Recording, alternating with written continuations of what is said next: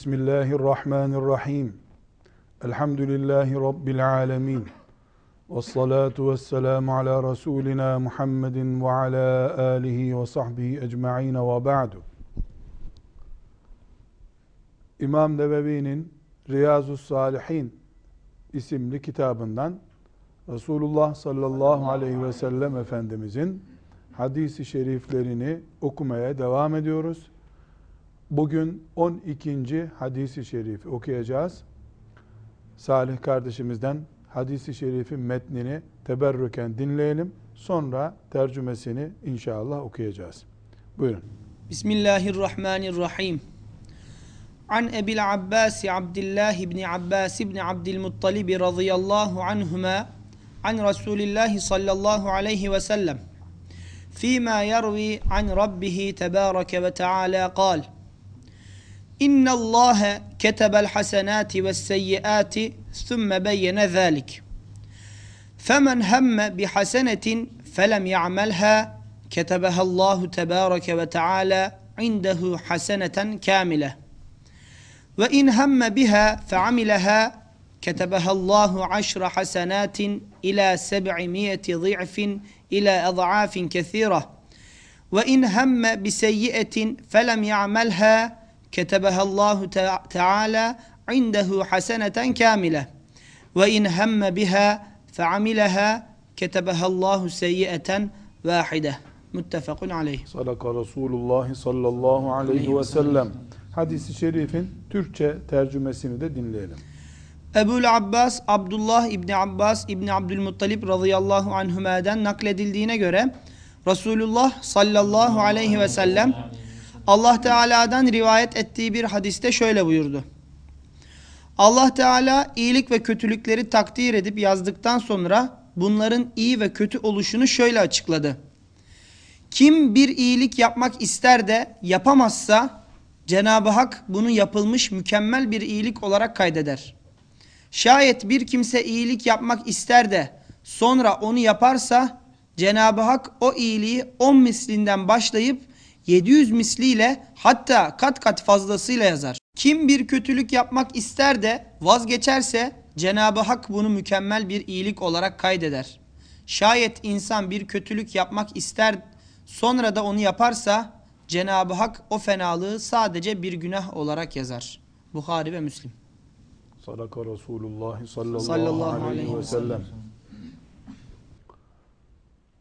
Resulullah sallallahu aleyhi ve sellem Efendimiz'den rivayet edilen ve sahih olarak kitaplarımızda kaydedilmiş bulunan bir hadisi şerif okuduk. Bu hadisi şerif Allahu Teala'nın kullarına ne kadar büyük bir rahmetle muamele ettiğini, kullarının cennetlik olmaları için nasıl küçücük gayretlerini büyük yaptığını ve az iş yapan bir Müslümanın büyük işler yapmış olabileceğini bu hadisi şeriften öğrenmiş bulunuyoruz. Hadisi şerif Hz. İbni Abbas'ın rivayet ettiği bir hadisi şerif olduğu için İbn Abbas radıyallahu anhuma'dan da söz etmek bu hadisi şerif nedeniyle bizim için mecburi oluyor. İbn Abbas Abdullah İbn Abbas Resulullah sallallahu aleyhi ve sellem Efendimizin amcası olan Abbas'ın oğludur. Peygamber Efendimiz sallallahu aleyhi ve sellem amcasının oğlu olan Abdullah İbni Abbas'ın alim olması için, Kur'an'ı anlayanlardan olması için farklı zamanlarda dualar yapmış. Bu duasının bereketiyle de Abdullah İbni Abbas bu ümmetin en büyük Kur'an alimi olmuştur. Ne zaman bir ayetin tefsiri için eski tefsirlerden bir tanesine müracaat etsek hemen hemen her iki ayetten birinde Abdullah İbni Abbas'ın veya ondan Kur'an öğrenen talebelerinin o ayet hakkında belirtmiş oldukları görüşleriyle karşılaşırız. Bu da Resulullah sallallahu aleyhi ve sellem Efendimizin duasının bir sahabi üzerinde nasıl bereketiyle tecelli ettiğini göstermiştir. Abdullah İbni Abbas bu ümmetin en büyük Kur'an alimidir. Elbette Resulullah sallallahu aleyhi ve sellem Efendimiz'den sonraki sahabi kadrosu içerisinde. Bu hadisi şerifi de Resulullah aleyhissalatu vesselam Efendimiz'den o duymuş. Bize de bugüne kadar gelecek şekilde intikal edecek e, ravi silsilesinin başında bulunmuştur. Allah ondan, babasından ve diğer bütün ashab-ı kiramdan razı olsun. Hadisi şerifimiz iyilik ve kötülükle ilgili düşüncelerin ve iyiliği, kötülüğü yapmanın sonucunu bize aktarıyor. Bu hadisi şeriften çok farklı bir bilgi elde ediyoruz biz. Hem iyilik ve hem de kötülük. Yani Allah'ın iyilik dediği ve Allah'ın kötülük dediği. Müslümanın yaptığı işler arasında iyi olarak adlandırılacak veya fenalık, kötülük olarak adlandırılacak şeylerin hem akıldan geçirilme süreci var. Bu da Allahu Teala'nın defterine yazılan bir süreç. Müslümanın düşündüğü, düşünceye geçirdiği süreç. İki, Müslümanın eyleme dönüştürdüğü iyilikler ve kötülükler var. Bu hadisi şerif çok açık ve seçik bir şekilde Müslüman düşünmekle de yapmak gibi kazanabilecek durumdadır. Bunu gösteriyor. Biz beşer olarak, insan olarak birbirimizin elinden ve dilinden, kaleminden çıkan şeyleri sadece değerlendiriyoruz. Kimin kalbinde, beyninde neler olup bitiyor? Birbirimizin kalbindeki, beynindekilere hükmedemiyoruz. Böyle bir yorum da yapamıyoruz. Ortaya çıkan söz, yazı, eylem neyse onun üzerinden konuşuyoruz. İyi veya kötü buna diyoruz. Bu hadisi şerif daha ileri bir noktaya gidiyor. Müslüman iyi bir şeyi düşününce buna Allah bir puan veriyor, sevap veriyor, hasene veriyor. O iyi işi pratiğe dökünce başka bir sevap veriyor, başka bir puan veriyor. Kötülük içinde benzer e, sonuç var. Hadis-i şerifin ayrıntılarına girince bunu göreceğiz. Burada Allahu Teala'nın rahmetinin kullar üzerinde ne geniş boyutlarda tecelli ettiğini görüyoruz. Allah namaz kılana, sadaka verene, oruç tutana, Kur'an okuyana, ilim öğrenene, melekleri vasıtasıyla sevap yazdığı gibi, ilim öğrenmeyi kararlaştırana da öğrenmeden sevap yazıyor. Sadaka vermeyi kararlaştırana da henüz sadaka vermeden sevap yazıyor. Nafile bir ibadet olarak namaz kılmayı kararlaştırana da henüz seccadesinin başına geçip namaz kılmadan sevap yazıyor. Kıldıktan sonra tekrar sevap yazıyor. Hadis-i şerifin metninde olmamakla beraber şöyle bir hükme varabiliriz. Müslümanın yaptığı ibadetler, iyilikler, hayırlar, güzellikler iki defa işlem görüyor. Bir, niyet karar aşamasındayken işlem görüyor. Melekler onu sevap olarak yazıyorlar. Onu hadis-i şerifte görüyoruz. İki, niyet aşamasından, karar aşamasından pratiğe döküldüğünde de o pratik için melekler ikinci bir hesap açıyorlar. Gibi bir sonuç görüyoruz hadisi şerifte. Buna da sadece derinden ve yürekten bir hamd etmemiz gerekiyor. Elhamdülillah.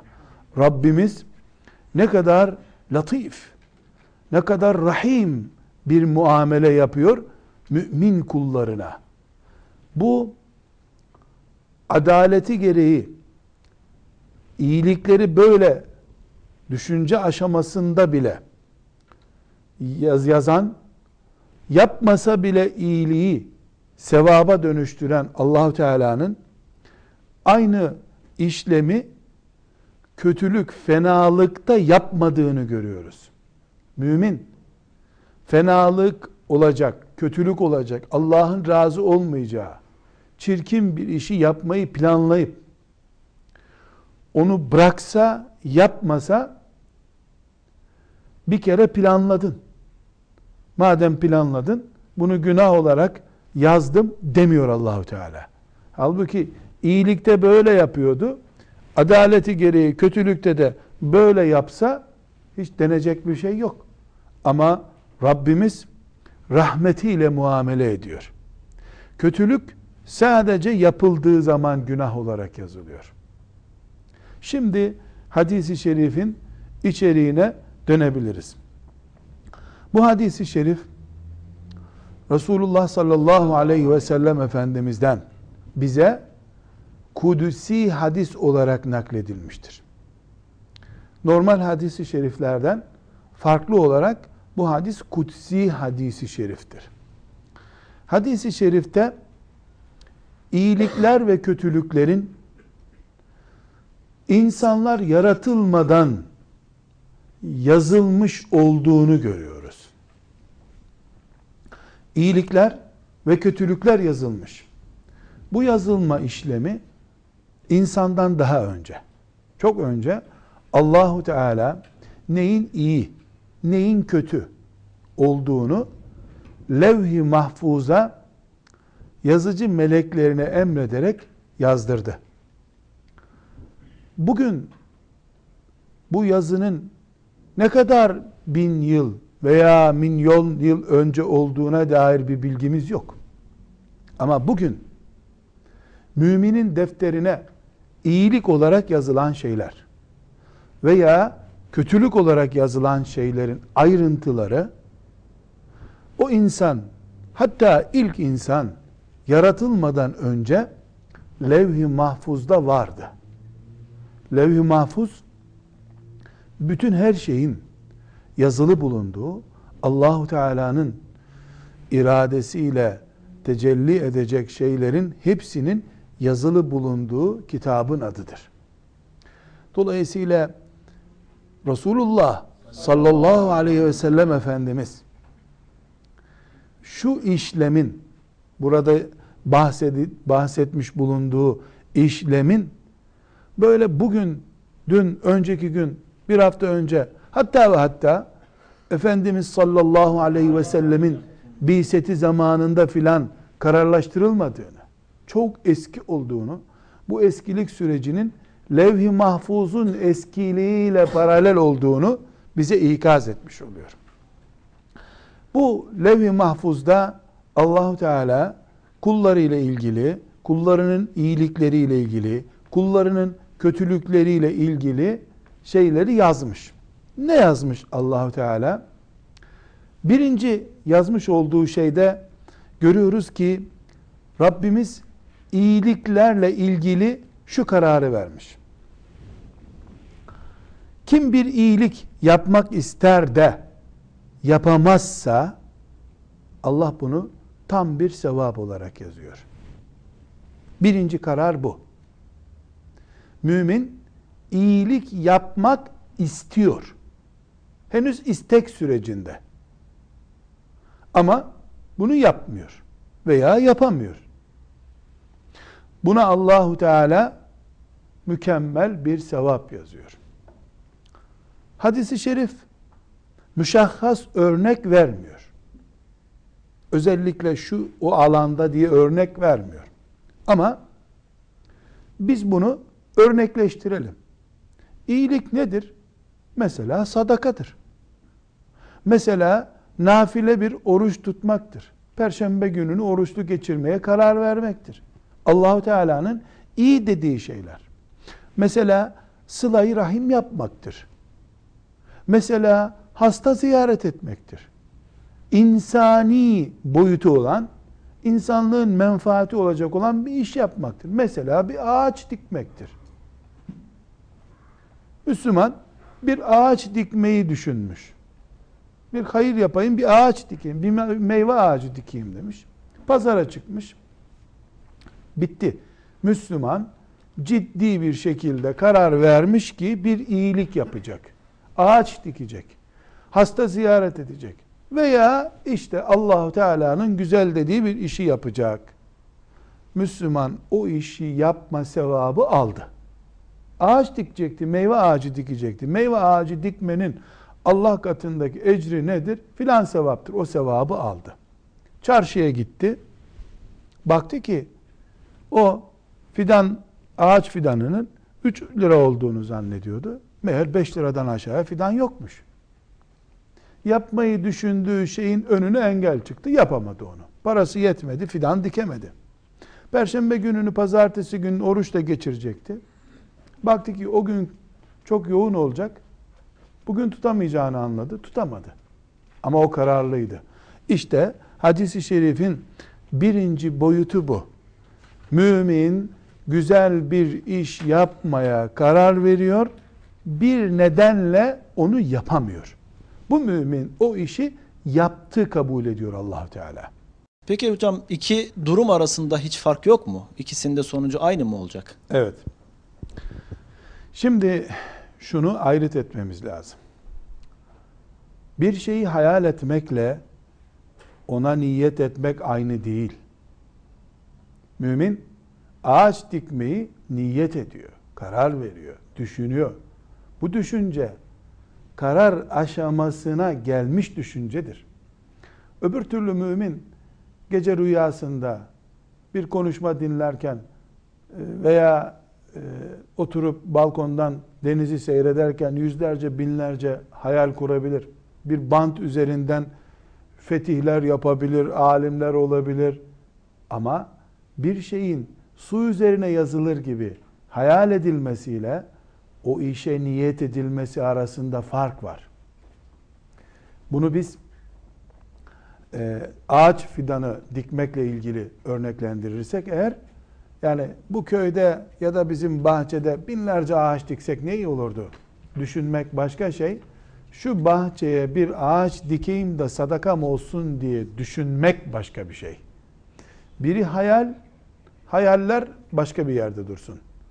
Öbürü niyettir. Müminin kazandığı nokta niyet noktasıdır zaten. Niyetinden kazanıyor mümin.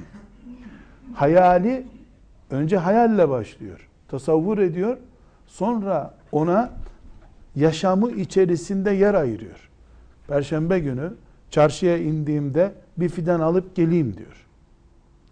Filan yere giderken yolda görürsem iyi bir ceviz fidanı alayım, dikeyim, kurda kuşa e, sadakam olsun diye düşünüyor. Heh, işte bu niyettir. Bir şeyi kararlaştırmaktır. Bu kararın yazılı bir kağıda dökülmesi gerekmiyor. Bu kararın noterden, resmi bir makamdan tescil edilmesi gerekmiyor Allahu Teala için. Allah Teala kulunun bu kararında ciddi olup olmadığını zaten biliyor. Bunu kul hayal, gelip geçici su üzerine yazdığı hayaller olarak mı görüyor? Yoksa kul bu işte samimi mi? Önüne engel çıkmasaydı yapacak mıydı? Görüyor bunu Allahu Teala. Zaten sevabı veren de Allahu Teala olduğu için ortada bir endişe yok. Kaybolacak bir şey yok. Tekrar özetleyecek olursak bu ve benzeri işlerde niyettir kazandıran. Niyet de nedir? Beyinden geçen tasarımların karar aşaması görmüş olmasıdır. Kul yapmaya karar verir. İş eline, diline, kalemine döküleceği zaman bir engel çıkar veya çıkmaz. Hayaller değil buradaki müjde edilen şey. Neyi konuşuyoruz? Bir mümin iyi bir iş yapmaya karar verdiği halde sonra onu yapamazsa yapmamış olduğu şeye bile Allahu Teala yapmış gibi bir sevap lütfediyor. Ne hasta ziyaret edecekti, kararlaştırdı. Sonra duydu ki hastanın ziyareti uygun değilmiş. Tedavi sürecindeymiş, uygun değilmiş, gitmedi. O sevabını kazandı. Sonra düşündü ki ben de gribim zaten hastaya mikrop bulaştırırım. Gene bir sebeple gitmedi veya gidemedi. Buna Allahu Teala sevap lütfediyor. Yoksa e, banttan sürekli tasarımlar yapıp o tasarımlar üzerinden sevap kazanma değil söz konusu olan. İkinci merhalesi bunun. Mümin bir iş yapmaya karar veriyor, sonra da onu yapıyor. Bu sonra yaptığı iş ne demiştik? Düşüncesine bile melekler bir dosya açıyorlar. Bir iyi iş yapmaya o düşünmek bile dosya konusu. Bir de bu düşündüğü şeyi pratiğe döktü mü mümin üç sonuçla karşılaşıyoruz. Bir, onu yapar yapmaz Allahu Teala ona on sevap yazıyor. Düşünmesine bir sevap yazmıştı. Niyet bir sevaptı. Yaptı on sevap oluyor. 700 olabiliyor. İkinci sonuç bu 700 sınırlı bir rakam. Bu sınırı da kaldırıp Allahu Teala hesapsız kitapsız kendisinin bildiği kullarına açıklamadığı ebatta da sevapta yazabiliyor. Bir mümin bir tek fidan dikerek, tek bir hasta ziyaret ederek, tek bir yetim çocuğa bir simit alarak, tek bir perşembe gününü oruç tutarak 10 defa sevap kazanabilir. 700 defaya kadar kazanabilir. Bu 700 olur, 600 olur, 500 olur. 450 olur, 225 olur. Ölçüm neye göre? İhlasa göre. Samimiyete göre. Eda ederkenki kaliteye göre. Sünnete uygunluğa göre. Fıkhi inceliklerine riayete göre. Yani bir mümin 10 sevap da alabiliyor, 20 de alabiliyor, 400 de alabiliyor, 600 de alabiliyor, 700 de alabiliyor. Bu rakamlar neye göre oynuyor? İhlasa göre oynuyor. Takva ve kalbin hareket ettirecek, yönlendirici fonksiyonu olan ihlas ne kadarsa, Allah'ı düşünce, Allah için yapma azmi ne kadarsa rakamda ona göre oynuyor. Çok kaliteli, çok ihlaslı. Tek bir hareket 700 barajını da geçebilir. 700 son noktası değil Allahu Teala'nın verdiği sevapta. Nihayetinde 600 700 olacağı gibi öyle bir ihlas, öyle bir samimiyet, öyle bir heyecan olur ki o müminde rakam açıklamaz Allahu Teala. O mümin uçsuz bucaksız bir sevap denizinde bulabilir kendisini. Ne sayesinde yine niyetteki kalite sayesinde. Sadece Allah için yapmak, Allah'tan başka hiçbir şeyi düşünmemek bir ameli yaparken bu noktaya gelmiş bir müminin kazanma seviyesini sadece Allah biliyor. Bu da neye göre ayarlanıyor demek ki? Müminin niyetindeki ihlasa göre, niyetindeki heyecana ve samimiyetine göre ayarlanıyor. Bu söz konusu sevaplarda. Hocam benim bir sorum olacaktı. Buyur buyur. Hadis-i şerifte ondan 700'e kadar sevap verileceğini söylüyor. Peki yani ben bir iyilik yapacağımda, bir sadaka vereceğimde bir rakam gözetmem gerekir mi? Rakamda neyi kastediyorsun? Yani 700'lük sevap, 600'lük sadaka, 400'lük böyle böyle mi kastediyorsun? Evet hocam, evet. Evet, güzel. Bir de hocam 700 haddi yani böyle bir şey var mı? 700 sınır mıdır? Ha, 700 rakamının farkı var mı diye Evet. soruyorsun. Evet tamam güzel. Bismillahirrahmanirrahim. Şimdi biz bir ibadet, bir sevap yaparken bunu 300'lük yapıyorum, 400'lük yapıyorum demiyoruz. Böyle bir şey yok. Namaz namaz. Fidan dikmek fidan dikmektir. Hasta ziyaret etmek hasta ziyaret etmektir. İşte ağır hastayı ziyaret edersen 300 limitli, şunu yapar, böyle değil bu. Bu manevi bir ölçüm. Sonra bir sevap, on sevap derken bu sevaplar gramajı nedir? Aritmetik değerleri nedir? Bu, bu konuda bizim bir bilgimiz yok ki zaten. Allahu Teala bir hasene demiş. Biz bir hasene, bu hasene nedir? Elle mi tutulur, gözle mi görülür? Puan türü müdür? Nedir bu? Bunu bilemiyoruz biz. Bu rakamların bizce rakam olarak değerlendirmekten çok Rabbimizin lütfu olarak değerlendirmemiz e, doğru olur. Mesela sorunuzda geçtiği gibi yani 700 kutsal bir rakam mı? Veya 10 kutsal bir rakam mı? Hayır. Neden Allahu Teala 700 diye bir rakam kullanmış? Kur'an-ı Kerim'de de hayırla sadaka ile ilgili olan ayette de bunun bir benzeri var. Bu 700 deyimi ne için? Yani 700 Müslümanlar için uğurlu bir rakam mı? Hayır. Bunun içeriğini biz bilmiyoruz. Etrafında döndüğümüz yorumlar var. Şunun için olabilir, bunun için olabilir. Hayır. Biz büyük şeyler hedefliyoruz. Bu hedeflediğimizde biz seçim yaparken 300'lük, 400'lük seçim yapmıyoruz. İhlası artırmaya çalışıyoruz. Kulluk heyecanını artırmaya çalışıyoruz. Rakamlara takılmıyoruz. Rakamlara takılırsak, şekilci bir mantıkla rakamları incelersek bundan kaybederiz bile. Neden? Çünkü Allahu Teala şu rakama göre yapın, bu rakama göre yapın demiyor. Kullar ihlasla yapmak üzere emrolundular diyor. İlla muhlisin. Ancak ihlas üzerinde bir yarış var. Bizim rakam takip etme, renk seçme, zaman seçme gibi lüksümüz yok. Dolayısıyla Kur'an-ı Kerim'de geçen, hadisi şeriflerde geçen işte 3 katı, 10, 700 gibi ifadeler bize teşvik unsurudur. Ama o rakamların ayrıntısı hakkında bizim ciddi bir bilgimiz yok zaten. Rabbimiz neden böyle buyurdu? Biz onu bilemiyoruz. Bilmemiz de gerekmiyor. Çünkü ana hedefi Allah bize gösterdi. Nedir o ana hedef?